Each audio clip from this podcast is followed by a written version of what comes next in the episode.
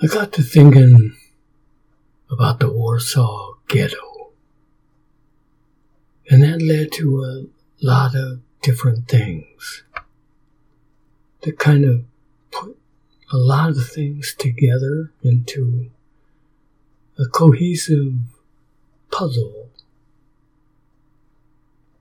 And yet, there's still some things that I need to say before I get into the main thesis of the ghettoization of our minds.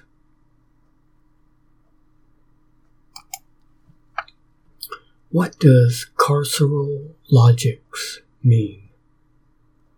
Carceral logics refers to the variety of ways our bodies, minds, and actions have been shaped by the idea and practices of imprisonment. Even for people who do not see themselves connected explicitly to prisons, think open air prison. We don't think of prison as only being an enclosed structure restricting all voluntary freedoms of movement Think more in terms of established restrictions upon anyone's freedom of movement and thought. You cannot reasonably think about what you have not been given nor provided. The truth is the first restriction. For centuries, the truth has been controlled by numerous institutional entities, including governments, religions, and scientific institutions, which have all contradicted each other many times over the course of our lifetimes. Just our lifetimes, but think of all the other lifetimes.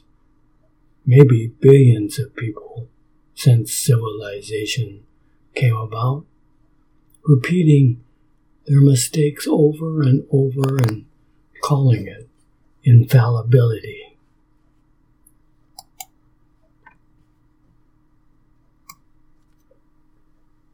With that in mind, I want to share the Lone Ranger Award to Israel and America to share the award for this decade's worst international law violations.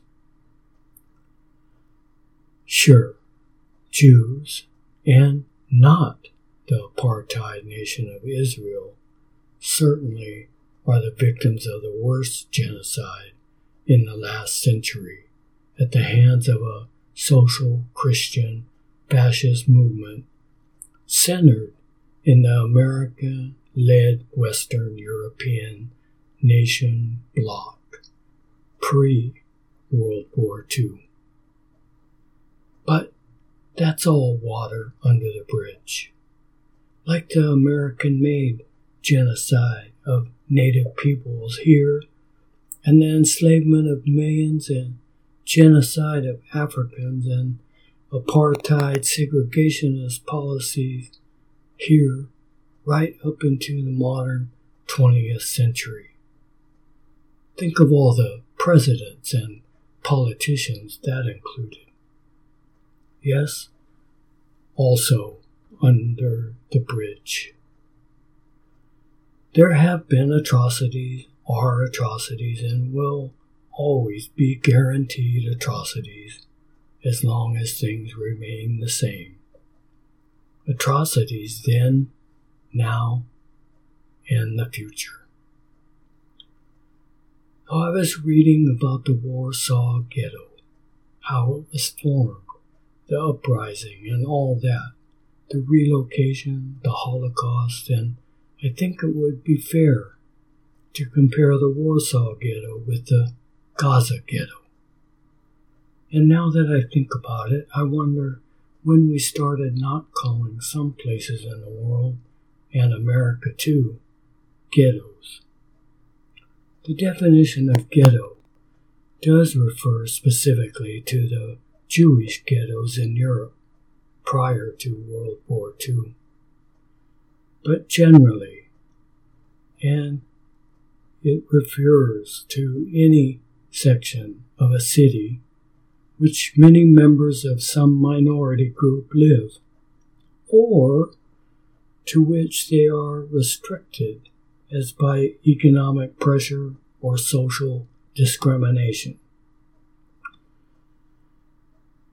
So now, if that doesn't include Gaza, as well as many other sanctioned populations, maybe entire nations, places like Cuba or other places where ethnic groups and others are, well, discriminated against, not necessarily by America, but the idea is like Cuba, as in its relationship to the United States, not in its own relationship to its people. These are ghettos. Changing words to lessen the effect of reality is very common these days. We've allowed our master to define for us what we can say, even, or how we can say it, so we can feel better about what we are complicit in.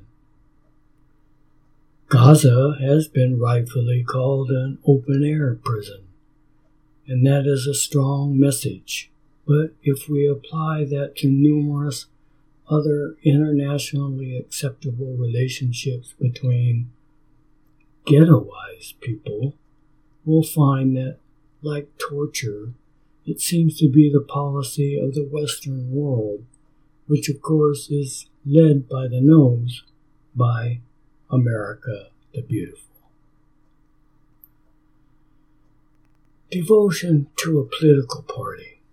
Any political party is such an absurd idea when you consider carceral logic, especially when one considers that political parties are just like the government itself.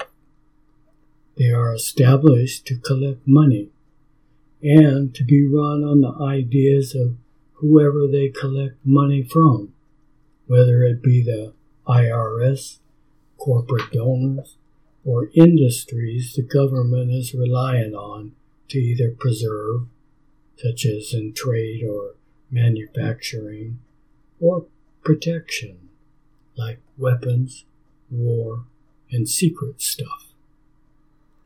That's it. Since I don't want to lessen the truth of those who are in ghettos, I'll just say all citizens of the world are in a pre ghetto phase of history because all you have to do is look around at what your country does to those who can't protect themselves against the bully technology that your country terrorizes them with, and then apply the universal truth. What goes around comes around.